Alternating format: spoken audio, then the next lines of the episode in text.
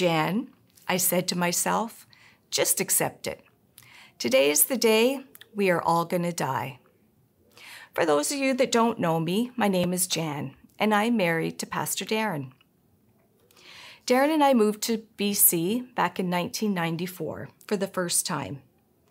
We lived in Chilliwack, and on a beautiful day, we decided to take our first road trip to Whistler on the Sea to Sky Highway. So Darren and I and the three kids hopped into the car and started off on our way.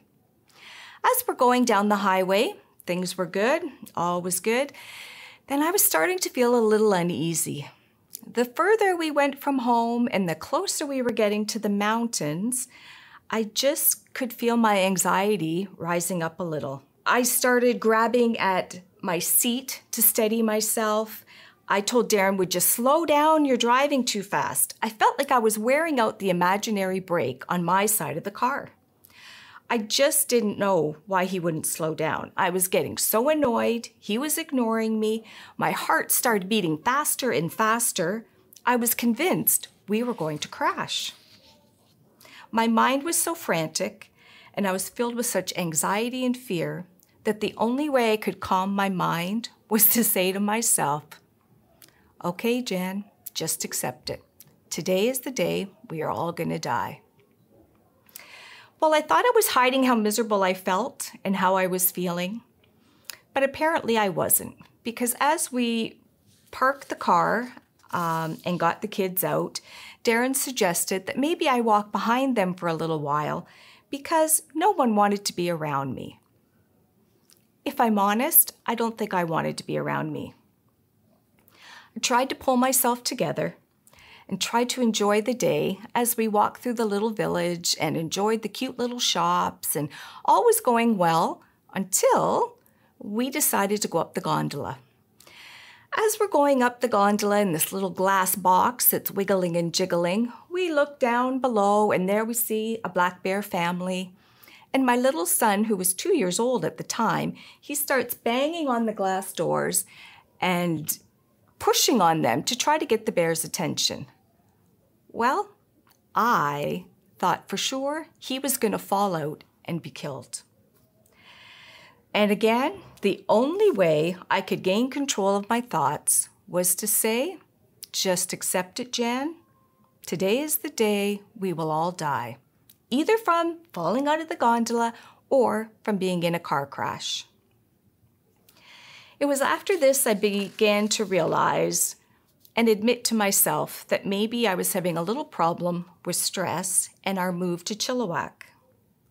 You see, Darren and I are from Ontario. All our extended family and friends are there.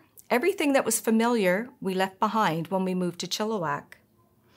We had new doctors, new house, new schools, new dentists, new city, new province, new people, new everything. I knew that I would need time to adjust, but I just wasn't prepared for all the negative thoughts I was having. You see, my reactions were a little over the top. Everything in my mind was taken to the extreme. If the kids were sick, I thought they were going to die. If Darren was home a little late, I thought for sure he had been in a car accident. If I had any aches and pains, I thought for sure I must have cancer. I was desperately trying to be positive and embrace this new stage of our lives, but my mind was being constantly bombarded. I became very irritable. I was either sad or angry all the time. I was fatigued, waking up in the morning feeling like I had never slept. My back and my neck and shoulders ached. I felt overwhelmed most of the time, and I had difficulties concentrating, making decisions. And my major issue was I had very low self esteem. Have you ever heard that little song? Nobody likes me, everybody hates me, I'm going to the garden to eat worms? Well, that was my theme song. All of these negative thoughts led me to believe all kinds of lies about myself. No one ever voiced them, but I just believed them to be true. I was a stay at home mom. I had no income, I had no career. I had gained a few extra pounds after having three kids. I had one year of college after high school. In my mind, when I looked around, everyone else seemed so talented, so musical, so educated, and I felt so inadequate and so insecure. I realized that I was looking for my identity and worth in the wrong places. I always felt like I didn't measure up. But then whose standard was I using? I realize now that I put expectations and pressures on myself that no one else did. I had an unrealistic view of who I should be. So it's no wonder I was failing in every way. No matter how hard I tried, it was just never enough. So I gave up. That first year in Chilliwack, I struggled with a lot of dark days. One particular day, I found myself sitting on the floor in our bedroom, crying, begging, pleading with God to help me. I just didn't know what was going on. So I opened my Bible and started reading in the book of Psalms. Psalms are an ancient book or ancient poems found in the Old Testament. Psalm 142 was written by a man named David, who was probably the best known king of ancient Israel. David was in the cave hiding from his enemies at the time when he wrote this. This is what it says I cry aloud to the Lord. I lift up my voice to the Lord for mercy. I pour out my complaint before him. Before him, I tell him all my troubles. When my spirit goes faint within me, it is you who watch over my way. In the path where I walk, people have hidden a snare for me. Look and see, there is no one at my right hand. There is no one concerned for me. I have no refuge. No one cares for my life. Listen to my cry, for I am in desperate need. Rescue me from those who pursue me, for those who are too strong for me. Set me free from this prison, that I may praise your name. Boy, could I relate to David. Rescue me from those who pursue me. To me, that was all these nagging, negative thoughts and feelings. They were too strong for me. I needed God to do what the psalm said. I needed Him to rescue me. As I sat there with tears streaming down my face, I just said, God, I give you everything all over again. I give you me. I give you my aches, my pains, my fears, my hopes, my past, my present, my future. God, I just, I give you all of me. Take me if you want me. I'm yours. I have been a follower of Christ all my life, pretty much. I knew that God loved the world and that I was a part of that world, but I really needed to know that He loved me deep down into the core of who I was. God reminded me that He was faithful, that He is good, that He is kind and all powerful. He reminded me that He could take this messy self and He could bring health and wholeness to my mind, my body, and my soul. Some of the dark clouds did lift that day. The more time I spent reading the Bible, listening to worship music, and even just resting in His presence helped. I started to write in a journal. It helped for me to write down some of my thoughts and feelings and not keep them all up in my head. I started to think and feel better. And then I learned to apply what it says in Romans 12, verse 2 Do not conform to the pattern of this world, but be transformed by the renewing of your mind. Then you will be able to test and approve what God's will is, his good, pleasing, and perfect will. I needed to learn to examine and challenge all these thoughts that were coming to me and replace the negative ones with God's truth. Through reading the Bible over the next weeks and months, I learned a lot of things about who God says I am and the truths that He revealed to me. The truth that I am precious, that I am cherished and dearly loved by God. The truth that He will never leave me. The truth that His Spirit will lead and guide me, the truth that He is my friend, the truth that He delights in me, the truth that His perfect love chases all my fears away, and that there is nothing that can separate me from His love. I learned the truth that I have intrinsic value simply because I am made in the image of God. One way God speaks to his people is through visions. And I'm reminded of a vision that Darren had. In the vision, he was sitting um, on the sea, sitting on a hill overlooking the Sea of Galilee, talking with Jesus. And Jesus was talking to him and pointed to the ground at a rock. And Jesus asked him, How much is that rock worth? Darren looked and said, It's worthless.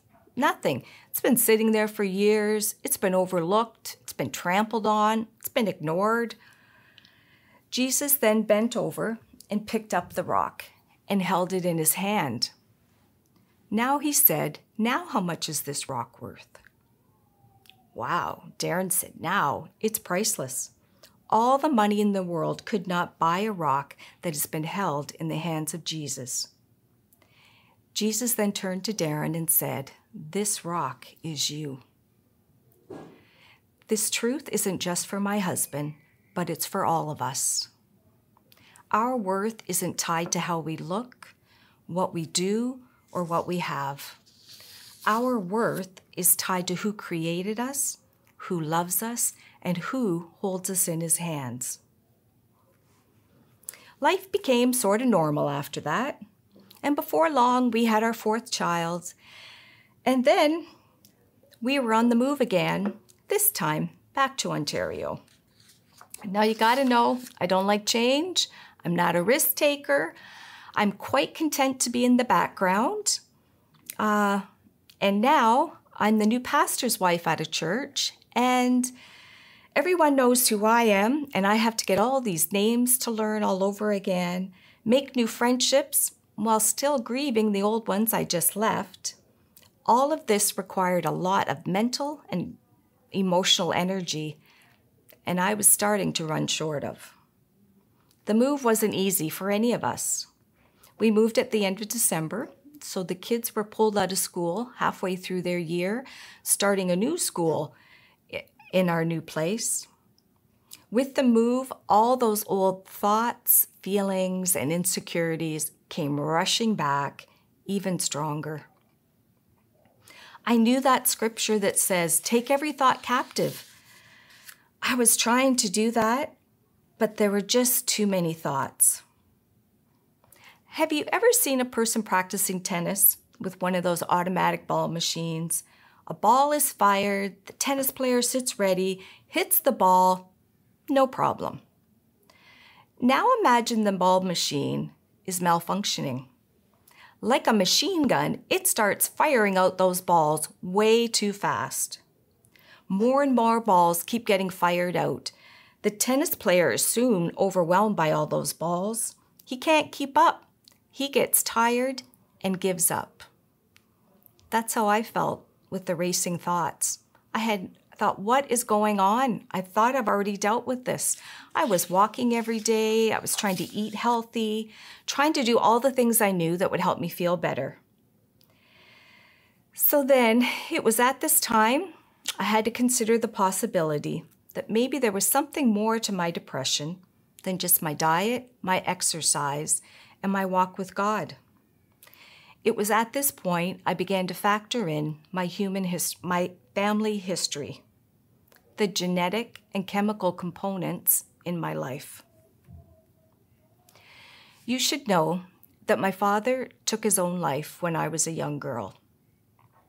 From what my mom told me and from what I remember, he suffered long bouts of depression and severe mood swings.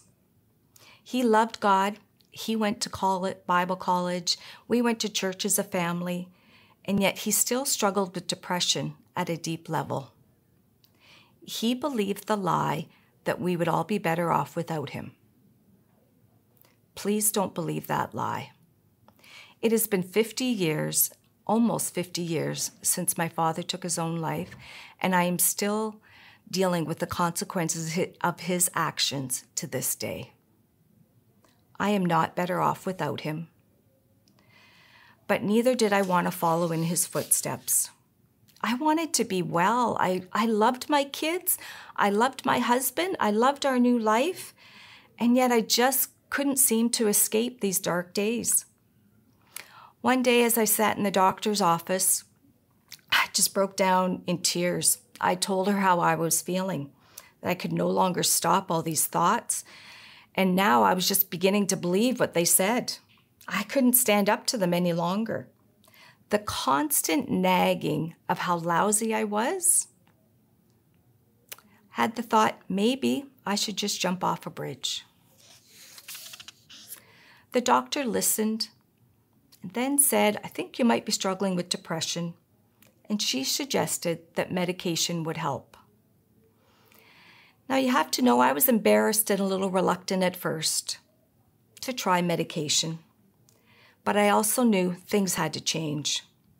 For several months, I didn't tell anyone I was on antidepressants, but then I did notice they were helping.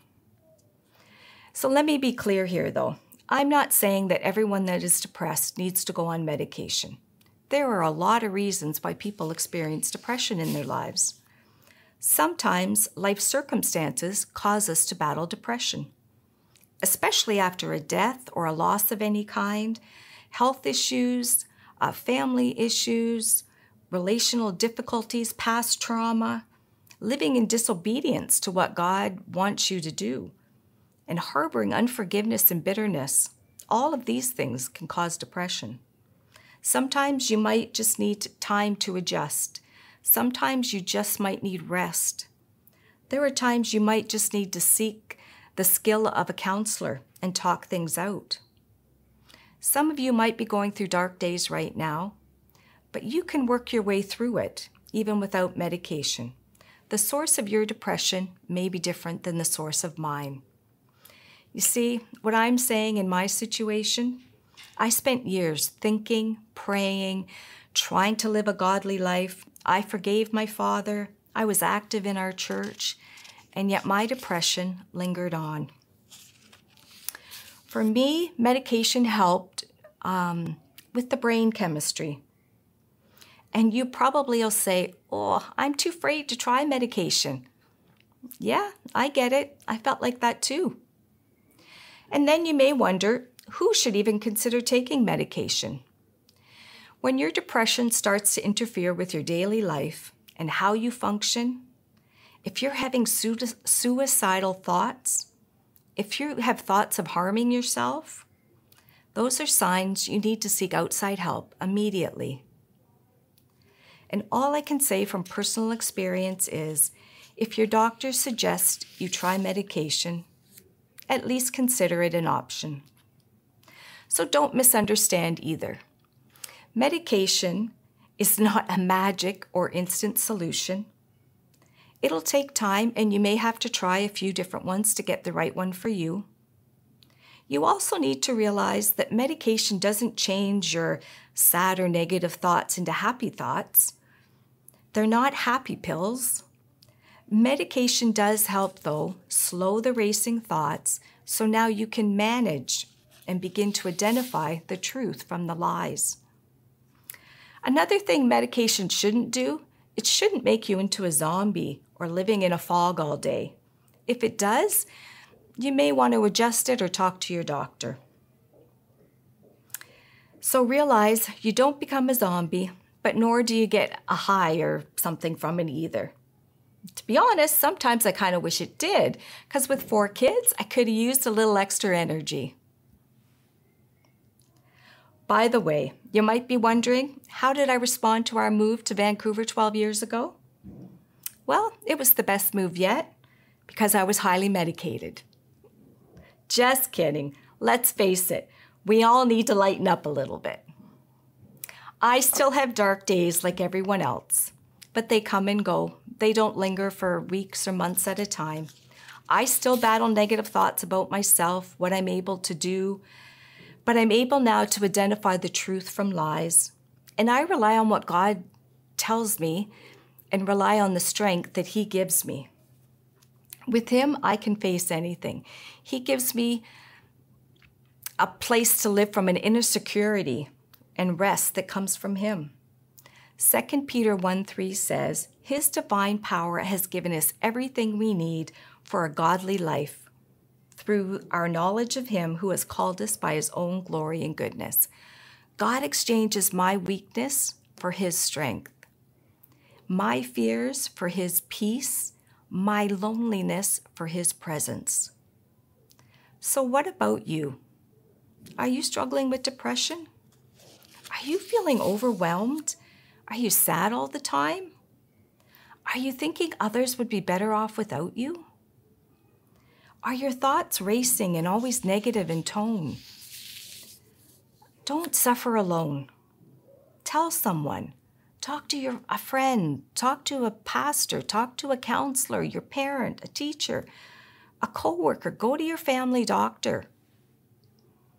You don't have to suffer alone.